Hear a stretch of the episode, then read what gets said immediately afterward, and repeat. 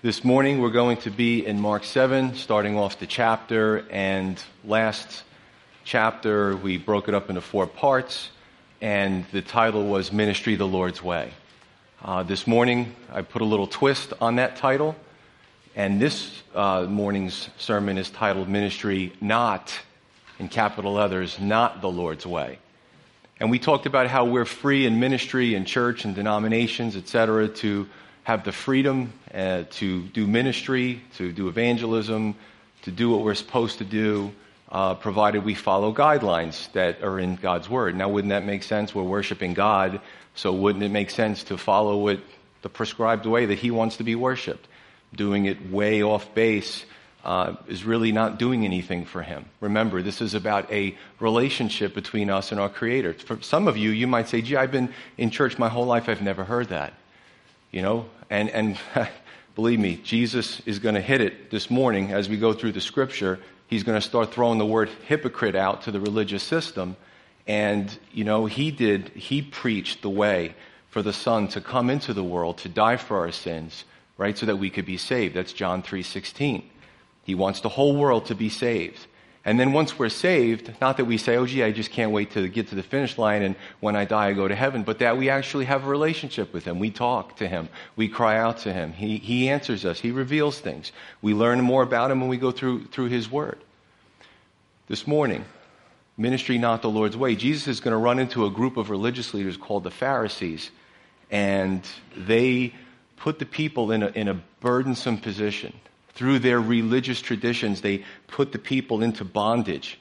And what Jesus was trying to do was to free them from that so they could have a, a free, peaceful, joyous relationship with the ever living God. Now, I don't normally give homework assignments, but I would ask you to do me a favor before the end of the day.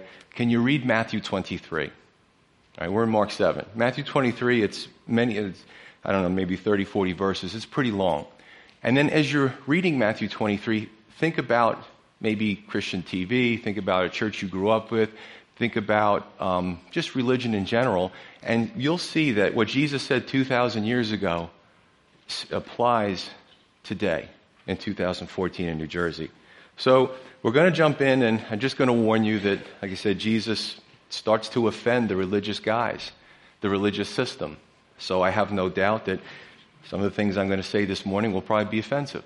But you know, it, it's God's word, and, and this is what He wants. So we're gonna we're gonna check that out. So let's jump in.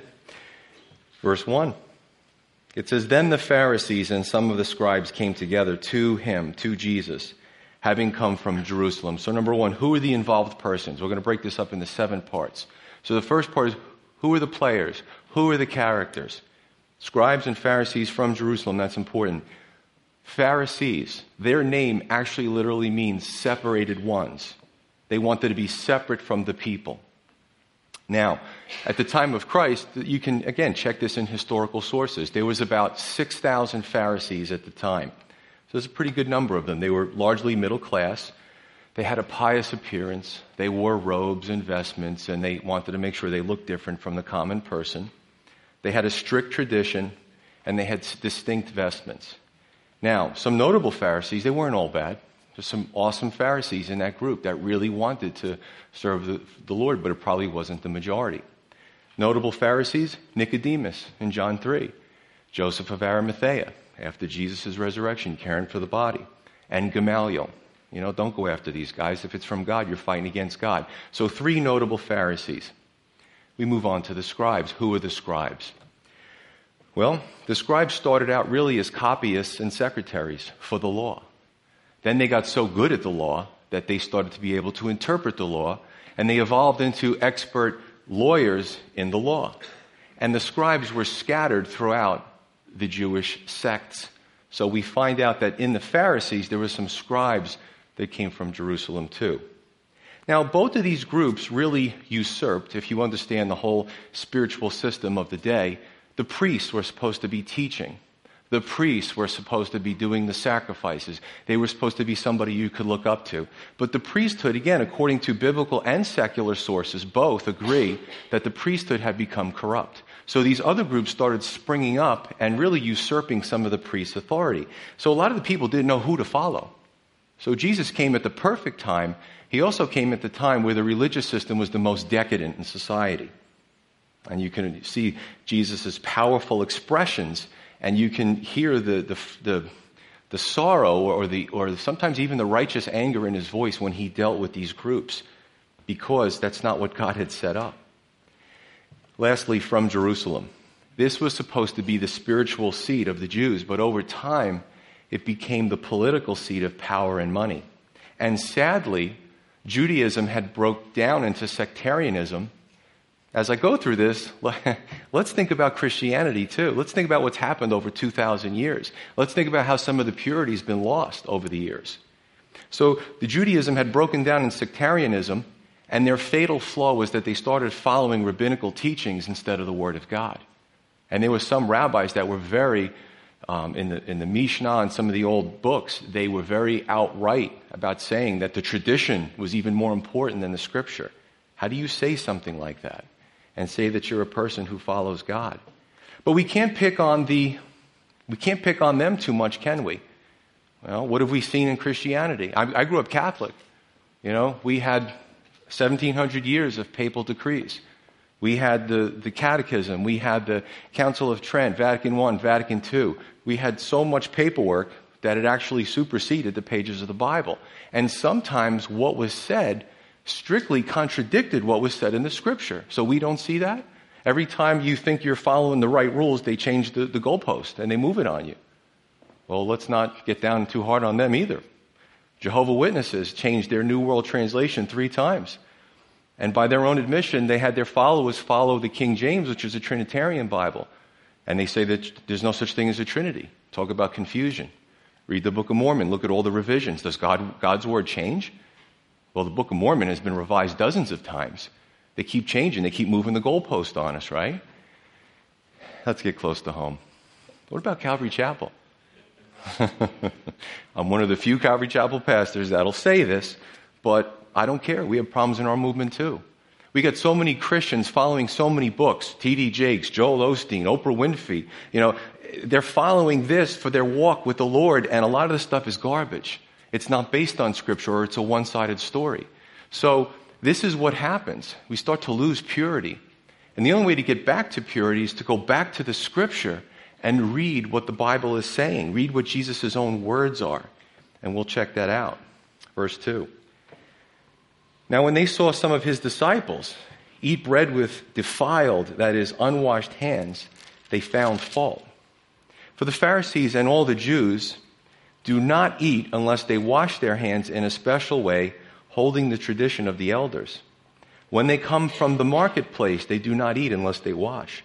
And there are many other things which they have received and hold, like the washing of cups, pitchers, copper vessels, and couches then the Pharisees and scribes asked him, Jesus, why do your disciples not walk according to the tradition of the elders, but eat bread with unwashed hands? So the second part of this is the religious problem. The religious problem. This was not a sanitary issue. They didn't say, hey, we saw James and John cleaning the horse manure there, and uh, they started eating with their hands. That's disgusting. No, this is a ceremonial washing. Actually, I was in the house of a of a rabbi, and uh, I actually saw it with my own eyes. The separation in the sinks, the separation of the food, all the rules they had to follow just to eat a meal, and I thought, I could never live like this. And they really thought that that would get them to uh, pious, piety, or religious purity, and Jesus is expressing this particular thing.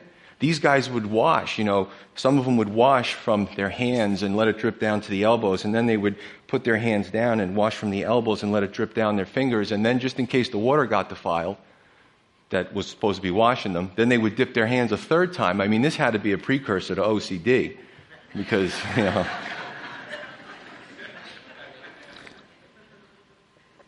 But why did they do it? Sometimes things can start off good, and even in religion and it becomes a problem. This was loosely tied to Exodus 30, loosely, where the priest who ministered and offered the sacrifices in God's presence on behalf of the people had to wash themselves. Okay, they had to do a certain uh, ceremonial washing. However, these groups usurped that, took it for themselves, and then took it an extra mile. Now, as I go through these I'm going to break this up into six points too. As I go through these six points, again, think about religion today. Are all religious traditions bad? Of course not. You know, sometimes we do traditions in a church that are based on something scriptural or something innocuous. But you, we have to know how to separate the two. What's, what's problematic and what's not. So the first thing the Pharisees did was they didn't take the scripture a step further, they took the scripture a mile further. They washed every day, multiple times, uh, multiple time occurrence. So the first thing they did was they made, they tried to make a relationship with God burdensome. I'm going to read to you a scripture that Jesus came to unburden us, not to further burden us.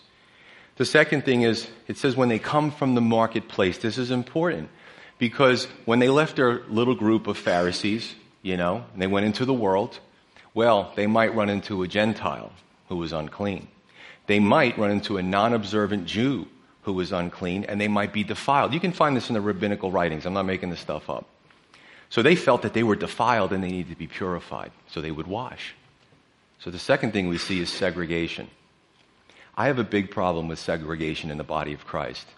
I don't like to see it. I don't like to see Christians say, well, this is our group and that's your group, because the Bible is very clear that Jesus came to break down the barriers of male, female, Jew, Greek, right? Um, whatever, whatever the, the breakdown is, he came to bridge us and bring us back together. And uh, sometimes in religion, it, it resegregates, and I think it's wrong.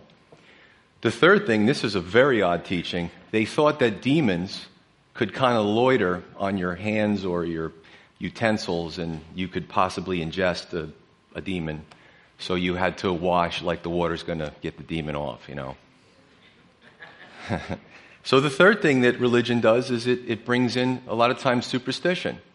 Before I was a born again Christian, I had a, a gold crucifix, and when I would get worried or something, I would hold it like a charm. It was a piece of gold. You know what I'm saying? And I have no problem with anybody wearing crosses. Please don't, don't get me wrong. But the meaning that I had behind it was, was off. It was way off base. I didn't have a relationship with God, but that was my, my kind of get out of jail free card. In case I got in trouble, I would hold on to it. And it's weird. But it's superstitious. Religion can sometimes bring in superstition instead of a relationship with God.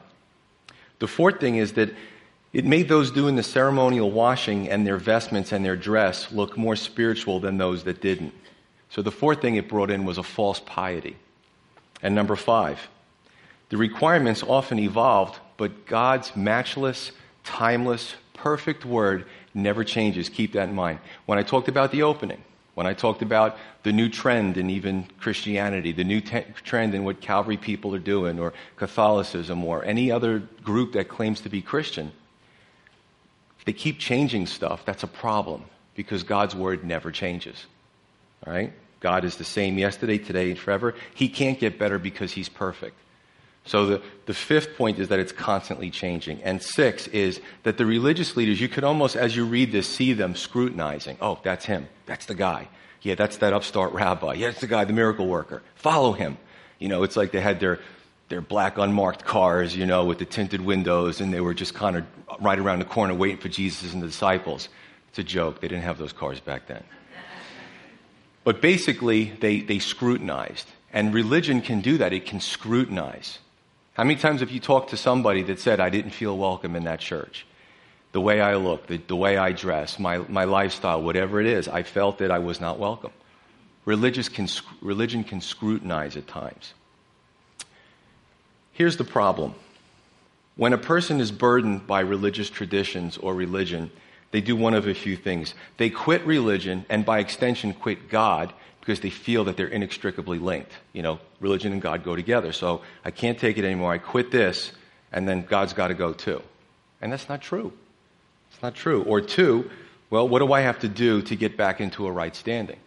Write a check, you know, say a few prayers, go through this routine, this ceremony. But God has no use for those things. So, ministry, the, not the Lord's way, is number one, burdensome. It's condemning, it's depressing, and it's hopeless. I want to read to you Matthew 11, 28 through 30.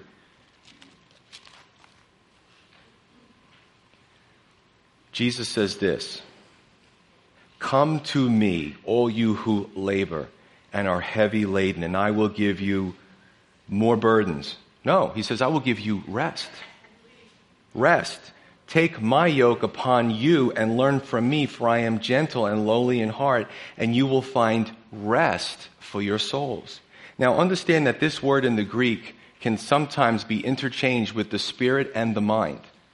Now remember, when our spirit is ministered to, our, our mind starts to work properly as well. We start to understand there's healing that takes place as we forgive ourselves for things that we've done because we know that God forgives us. So the mind starts to work better as well as everything else. And the last part is he says, My yoke is easy and my burden is light. Jesus says, This is what I want to give you. I want to give you freedom. I want to unburden you. I don't want you to be stressed out when you worship me.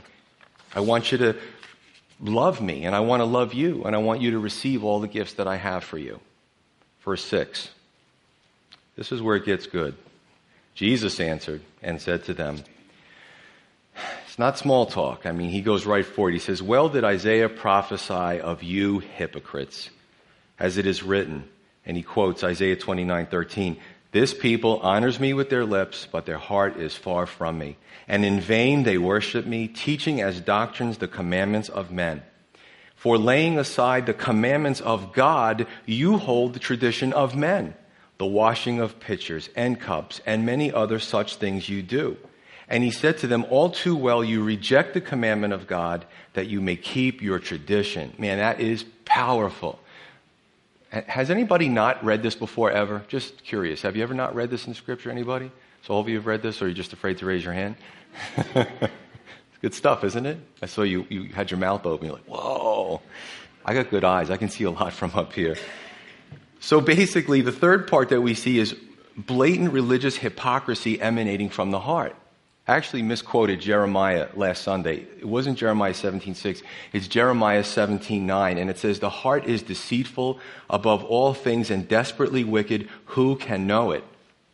It's only God that knows it. He searches the hearts and the minds, the scripture says. But we can deceive ourselves in our own hearts and think we're doing something for the Lord and our motives are, are off. Or we're doing something that maybe makes us feel good but doesn't necessarily make him feel good. Let me just explain this scripture in Isaiah's day. I just quoted again. It says, These people, this people, in Isaiah's day, centuries before Jesus, they honor me, God is speaking, with their lips, but their heart is far from me. It's that religious lip service. Blah, blah, blah, blah, blah, blah, blah. I love God. I have my own relationship with God. Blah, blah, blah, blah, blah. But really, their heart's not there. It's just coming from the mouth. It sounds good. It sounds good in church. But the heart's really not for God. And God knows that and in vain. It's futile. It's, it's worthless. That they worship me, teaching as doctrines the commandments of men. What did I talk about in the beginning? All the religious rules that religion t- tries to burden others with. I say this we don't have a, an extra set of rules. You want to join this church? We don't have a, a book of order or another set of doctrines of, of Calvary Chapel. If you do something wrong, I'm just going to point out Scripture to you. That's all. Nothing in addition to Scripture. It's that simple. And here's the attitude just appease God. Just get him off my back. What do I have to do to make him happy? What do I have to do to get into heaven? Think about that statement. Don't we all want to get into heaven? Who wants to be judged? I don't think any of us do. So we all want to get into heaven. So basically, we all want to go to God's house when we die, but we don't want God. Does that make any sense? Would you go to anyone's house that you didn't like? Unless, of course, you were burglarizing their house, but hopefully you're not doing that. People want to get to heaven, but they don't really care about having a relationship with God. That's weird. It doesn't make, it's not logical. You know, we use logic when we build bridges and airplanes and things like that. We use engineering and mathematics and trigonometry and all that stuff. However, when it comes to God, all logic goes out the window. We have these ideas that don't even make sense. And God's like, well, it's, an, it's an insult. Verse 10 For Moses said, and he's quoting the Old Testament in Exodus Honor your father and mother. And he who curses father or mother, let him be put to death. But you say, religious men, if a man says to his father or mother, Whatever profit you might have received from me is korban, that is dedicated to the temple. And you no longer let him do anything for his father and his mother, making the word of God of no effect through your tradition, which you have handed down, and many such things you do. Now, you can imagine this didn't go over too well. you wonder why Jesus hung on a cross? Well, it was prophesied. He had to die for our sins, but certainly by him espousing the truth, sometimes the truth hurts. Religious system did not want to hear it. They did not want to change. They had a good thing going in their minds. So what's the, what's the answer? Kill John the Baptist. What's the answer? Kill Jesus. And that's what happened. Fourth part that we see is this example of religious hypocrisy. Now, I like this because Jesus is giving them specifics. And I submit to you, he's doing it out of love. When uh, any of the leaders and their wives counsel somebody in the church, one of the things we teach is couples is to fight fairly. You know what I'm saying? There's certain boundaries. Um, don't hurt each other, forgive each other. And what that does is it even you trying to express yourself, it, it makes for a better relationship. Sometimes my wife will say something, you're being a jerk, and sometimes I am a jerk. But I want specifics. And I say, give me specifics. Okay, wait a minute. And then she gives me specifics, and she's usually right. I was being a jerk. But I want specifics. I want to know what I've done wrong so I can change it. You think that's funny? I should purposely not here to. No, just kidding. she had a throat issue. I want to know what I've done wrong so I can change. Jesus did this out of love. He gave them specifics. You ever have somebody give you a specific and it really cuts your heart? And you, are like, it's almost like you got slapped. And they're just words. But you realize immediately that you've been playing the hypocrite. I've played the hypocrite, and I will again. See, I want to digress for a moment. The confrontation is becoming more difficult in American culture. And I've cited articles from the pulpit. There's so many articles, I don't have to cite them. You know, with technology and social media, and, you know, like I said, you could be in the same room with somebody, no words are expressed, but you're texting each other.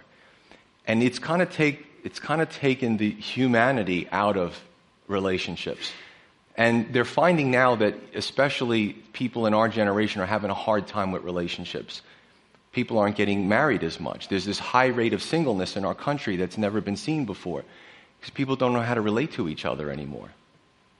Confrontation is one of the things that we must do.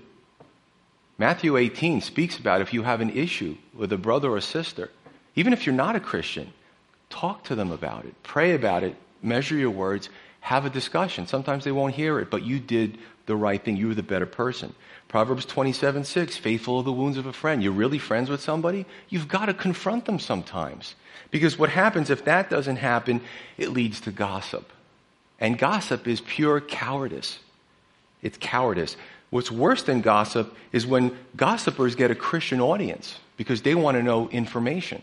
They want to know what's going on. And I'll tell you this that in the age of social media, Facebook, websites, and email is not the place for arguments and confrontation. It's immature and it can be downright evil because it puts forth a one sided story. People will say things. You ever read an article and it says comments closed for this section?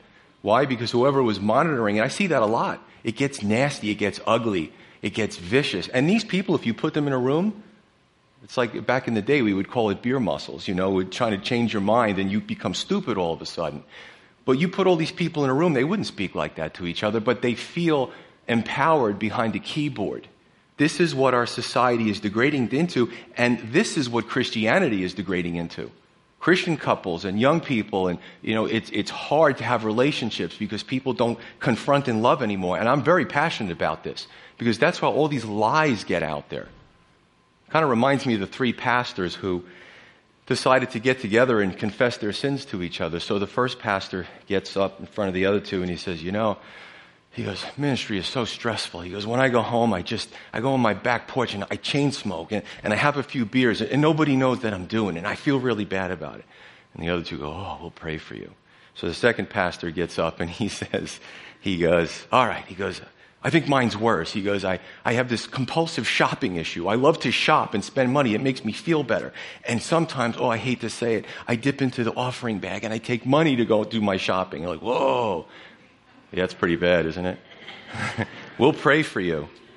So they say to the third pastor, And he's just kind of like looking like the, the, cat that ate the mouse. They're like, well, What's your issue? He goes, I love to gossip, and I can't wait to get out of here and tell everybody what you guys do.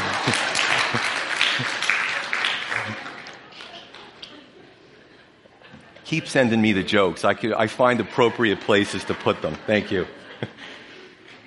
Breaks it up a little bit. I submit to you that nobody else was willing to confront these religious leaders, but Jesus loved them enough, and John the Baptist, to confront them. And they both got death for it. What is this Korban thing? Korban was known, and it might even still be known, as an offering to the temple. And what made it worse is the money would go in and the religious leaders would control it and they were corrupt to begin with. So this is, this is why God had to do something in the first century. It was just really messed up. And what is he saying here? Well, remember, back in the day, there was no Social Security or Medicare benefits. So if you had aging relatives, it was your job to take care of them. Right? It was your job to put them up in your place and spend money and care for them and let them live out the rest of their years in peace and uh, in dignity. What happened back then, and I know it sounds really hard to believe, but I've seen worse things in Christianity, is that if you gave enough money to the, to, if you gave enough korban, you got a little bit of absolution from the religious leaders, so hey, if you didn't feel like doing it at the end of, you know, and, and your parents got sick, maybe you didn't have a good relationship, they exempted you because you gave Korban. It's pretty messed up, isn't it? You know, you get to pay for your sins. As a matter of fact, you know that the Protestant Reformation arose out of the church allowing wealthy people to pay more money for their sins. It was called indulgences. Where did Protestants come from? Not another planet. They came from within the Catholic Church. Good Catholics left the church and started Lutherans and, and, Wesleyans and all this because they couldn't deal with the corruption in the church. So good Catholics fought against good Catholics in wars, very sad, over this kind of stuff. But they just said, enough is enough. I can't believe this is going on in the church. Pretty bad. Verse 8, he basically says that these religious observances Listen, some can be innocuous, some can be bad, but these were so bad that it nullified the, Lord, the Word of God. And some of the most precious uh, scriptures about taking care of the poor and the elderly and, and the most vulnerable of society, re- the religious leaders were helping to overturn that if you gave them enough money, if you greased their palms enough. Verse 14. And when he, Jesus, had called all the multitude to him, he said to them, Hear me, everyone, and understand. There is nothing that enters a man from outside which can defile him, but the things which come out of him, these are the things that defile a man. If anyone has ears to hear, let him hear. So the fifth point was Jesus trying to free the multitudes of the bondage, of the shackles of religion. He gave a stunning revelation of the nature of sin and purity, which was taught improperly by the religious leaders. He basically said that wickedness emanates from inside out. Now, the mouth can do a few things. One of the things it can do is eat. You take things, and I'm very good at that, by the way. I'm an, I'm an expert. You take things from the outside world, you put it in your mouth and break it up, and it goes right into your body. So it goes in that one, one direction. The mouth can also speak. When we speak, it's usually a reflection of our heart. Now, we misspeak, we say things and we, are sorry for them, but a lot of times what we say comes directly from what we feel. Now, this is important. This term heart, we keep reading it, and some of you may be in the science field, and you know, I went to Rutgers, I studied the sciences, I love science. Pastor Joe, the heart doesn't talk. It's a four chamber cardiac muscle. Yes, I know that. But the word heart actually emanated way back in ancient times. The Hebrews used it. And what they meant was so if you're looking at the Psalms, you're looking at the Old Testament, somebody would say, one of the Old Testament writers say, from my insides, my, my kidneys, my, my heart, right? All these organs that just kind of do stuff with your food and, and help you stay alive.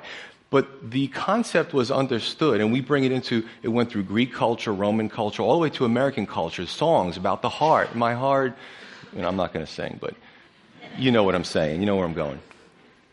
The heart was a combination of three things the intellect, the emotions, and the will. That is what makes the decisions. So between the intellect, the emotions, and the will, that was understood, encapsulated in the term heart. So that helps us to understand what's going on. You might say to me, Pastor Joe, how is it that something from the outside doesn't defile us? What does Jesus mean? What about addictions? What about drugs and alcohol? That's an easy one. If you, if you gave me a big bottle of vodka and unscrewed the cap and I dipped my finger in it and I smelled it and I put it on my tongue and then you left me alone and said, it's all yours, I wouldn't touch it. I'd probably use it to start a fire in my fire pit. It doesn't do anything for me. However, the next guy might go nuts over it and in an hour's time he might finish that, that whatever quart of vodka, whatever, whatever's there. But for me, it might be something else. The Bible tells us in the book of James that, that there's temptations to each, each different person has a predisposition to a different temptation. And it's not sin actually until you're introduced to that external temptation and inside you, your, your temptation, your desire matches that. You take hold of it, you sin with it, then it becomes sin. But it's different for each person. So even pain pills. Some people hooked on pain pills. Some people need it because they have pain and they don't they don't abuse it. So is it, is it sinful? No, it's not. It's innocuous. It serves a person, a purpose for one person, but for somebody else, it serves a different purpose. We, we get in all this, even money. Is money bad? No. Money is a medium of exchange.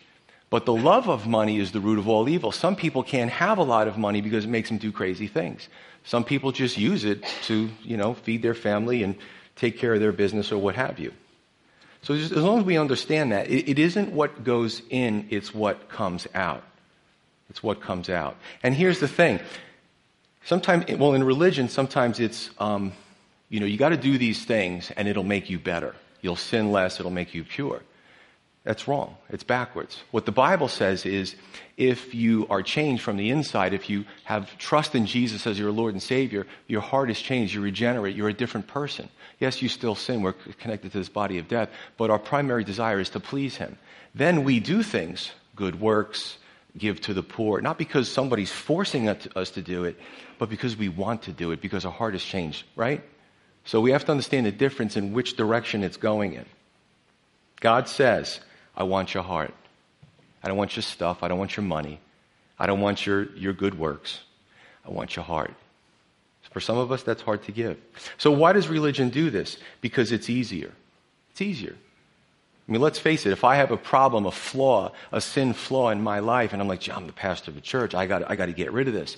If I could go to the drive through and, and pay some money and, and, you know, or the car wash and, and the inside gets washed too, I'm doing it. I'm there. But there, that's not reality. Reality is through, through God. He helps to change us. And verse 16, Jesus says, If anyone has ears to hear, let him hear. That's something we should say every Sunday. Some people will get offended by this message. I didn't write it, but I agree with it. And some will actually listen and take it to heart and say, What is the Lord trying to show me through this message? And back then it was the same thing. He was saying to the multitudes, He who has ears to hear, let him hear. Some are going to hear what they want to hear. Some are going to look for something to get offended by, usually the religious leaders. And others were going to change because of it. Verse 17, last few verses. And when he had entered a house away from the crowd, his disciples asked him concerning the parable. They still wanted to know more. So he said to them, Are you thus without understanding also? Do you not perceive that whatever enters a man from outside cannot defile him? It cannot make him impure. It cannot make him unclean. It cannot make him sin. Because it, now he's talking about food here in particular, because it does not enter his heart, the, the will, right? The emotions, the intellect. However, it, it enters his stomach. It is eliminated, thus purifying all foods. And he said, What comes out of a man, that defiles of man. From far from within, out of the heart of men, proceed evil thoughts, adulteries, fornications, murders, thefts, covetousness, wickedness, deceit, licentiousness, an evil eye, blasphemy, pride, foolishness. All these evil things come from within and defile a man. Sixth point. The Lord espouses a deeper understanding to his disciples. Why? Because they were going to be teachers. They were going to be the pillars of the church. They needed to know this stuff. He had to go into great detail with them. James 3:1 as teachers, we're held to a higher standard. Right? He knew that they and good for them because I think they had an inkling of, of their purpose walking with the Lord and they wanted to make sure they had this down pat before they moved on to the next teaching. So, what is Jesus saying? Well, I don't think we really ha- need to have a discussion about listen, we all have different diets, but we all put food down the alimentary canal, and 12 hours later, we all get the same result. So I'll just leave it at that. Right? It, it's all the same, it's all common. Verse 23, he says, All these evil things come from within and defile a person. Do you know that the Sermon on the Mount brought out this heavily? How many people love the Sermon on the Mount? So let me ask you a question. Did the Sermon on the Mount make it easier to be pure and, and godlike or, or godly, or did it make it more difficult? So why do we love it? We read something that I, I might read it, and before I read it, I might say, well, I'm not doing too bad on the Ten Commandments externally. And then I read the Sermon on the Mount, and Jesus says, well, if you have these thoughts, you just haven't put your feet and your hands to it, but it's already there. It's festering in your heart. You're like, oh, I can't win. You know, I'm condemned on a lot of these points. But what does the Sermon on the Mount do? It scratches where we're spiritually itching. What it does is it shows us our need for a Savior, and that's the beauty of it. It opens up our heart, it plows that ground and makes it fertile to receive the seed of the gospel. And when we allow our, the heart of our ground to be plowed, then the Lord can come in. See, the Lord is not barbaric. He's not overbearing. We have to open up our heart. We have to take down the walls. We have to, you know, open the gate to let Him reach in and have a part of our heart. And that's an awesome thing. Verse, or the last point, number seven, is our understanding. I'm just going to go through um, maybe eight brief differences, obvious differences, and then we'll, we'll close. So, religious traditions, it's supposed to work outside to affect the inside. True relationship with God, it starts on the inside, on, in the heart, and it affects what we do on the outside. Religious traditions, it's what we do. True relationship with God, it's who we are. Religious traditions, rules that end up getting broken, and we're punished for it. Relationship with God, principles to live by. Religious traditions, physical powerless to affect the spiritual. True relationship with God, the spiritual is the seat of power that affects the physical. Religious traditions, in bondage to restrictions and rules. Don't do this, don't do that. True relationship with God is faith that leads to freedom. Religious traditions, no effect on God. True relationship with God, what God desires and responds to. The last two, Prayer and the Word of God, religious traditions. Prayer is a meaningless mantra. Say it over and over again. You do penance. You're told to say it over and over again. And the bigger the sin, the more times you say it over and over again. You just become memorized, and there's no meaning behind it. When we have a true relationship with God, what is prayer? Talking to God. I get up in the morning, oh Lord, it's another day. You know, I have breath in my lungs. You know, let, us see what, what, what you're going to do with me today. That's prayer, talking to God. The Word of God and religious traditions, a lot of times it gets crowded out, and Jesus said it becomes nullified, God's Word. In a true relationship with God, it's through God's Word that we have a better relationship with God. I, you know what? I don't ever say anybody in the church, what'd you read this week? You know, how many verses? How long did it take you to do that? Go ahead, spit it out to me. My attitude is we read because we want to learn more about Him. He saved us, right? If you were drowning and, and you couldn't swim and you were going under and all of a sudden you felt on your torso somebody grab you and pull you to the surface, surface, wouldn't you want to thank them? Wouldn't you want to know a little bit about that person? Like you want to tell everybody about this person who saved you from drowning. Well, Jesus saved us from the flames of hell. I want to know until, until my last breath, I want to know about him. And I have to tell you that Christians in other countries that are being persecuted, all they want to do is love God and they're faced with death or convert to another religion, they're going to take Jesus right to the grave. It happened in the Roman Empire too. When the Romans tried to squash out Christianity, tried to eradicate it, stamp it out, Nero was brutal, tortured, tortured these people and their children. Christianity only grew. As the expression said, the blood of the martyrs was the seed of the church. What I just ask you to do this morning is if you know the Lord, consider how he fought for you and I to save us, to teach us right, to, to keep us from judgment. If you don't know the Lord, I think that you could agree with me, especially if you've been to some place in, places and you haven't been wanted, especially if some things were tied to God and, and your feelings were hurt or you were abused in some way. As you read this, I think that you inside are cheering, Oh, thank you, Jesus. Like he's fighting for me. Jesus came to die for your sins. And in addition to that, he came for you to be spiritually healthy. He didn't want to throw you into some organization that's going to dilute your, your fire for him, that's going to water you down. Even though you're going to heaven, what he wants to do is he wants to have a relationship with you so that you can su- succeed in this world, so you can prosper, so you can affect other people, so that when you get to heaven, you don't just get across the finish line, but you get trophies, you get rewards. That's what God wants for you. So, regardless, it's a beautiful day out. Whatever we do after we leave this church, I just would ask that we, we meditate on the one who went the distance for us. Think about these words and just see how we can have a heart change. Let's pray.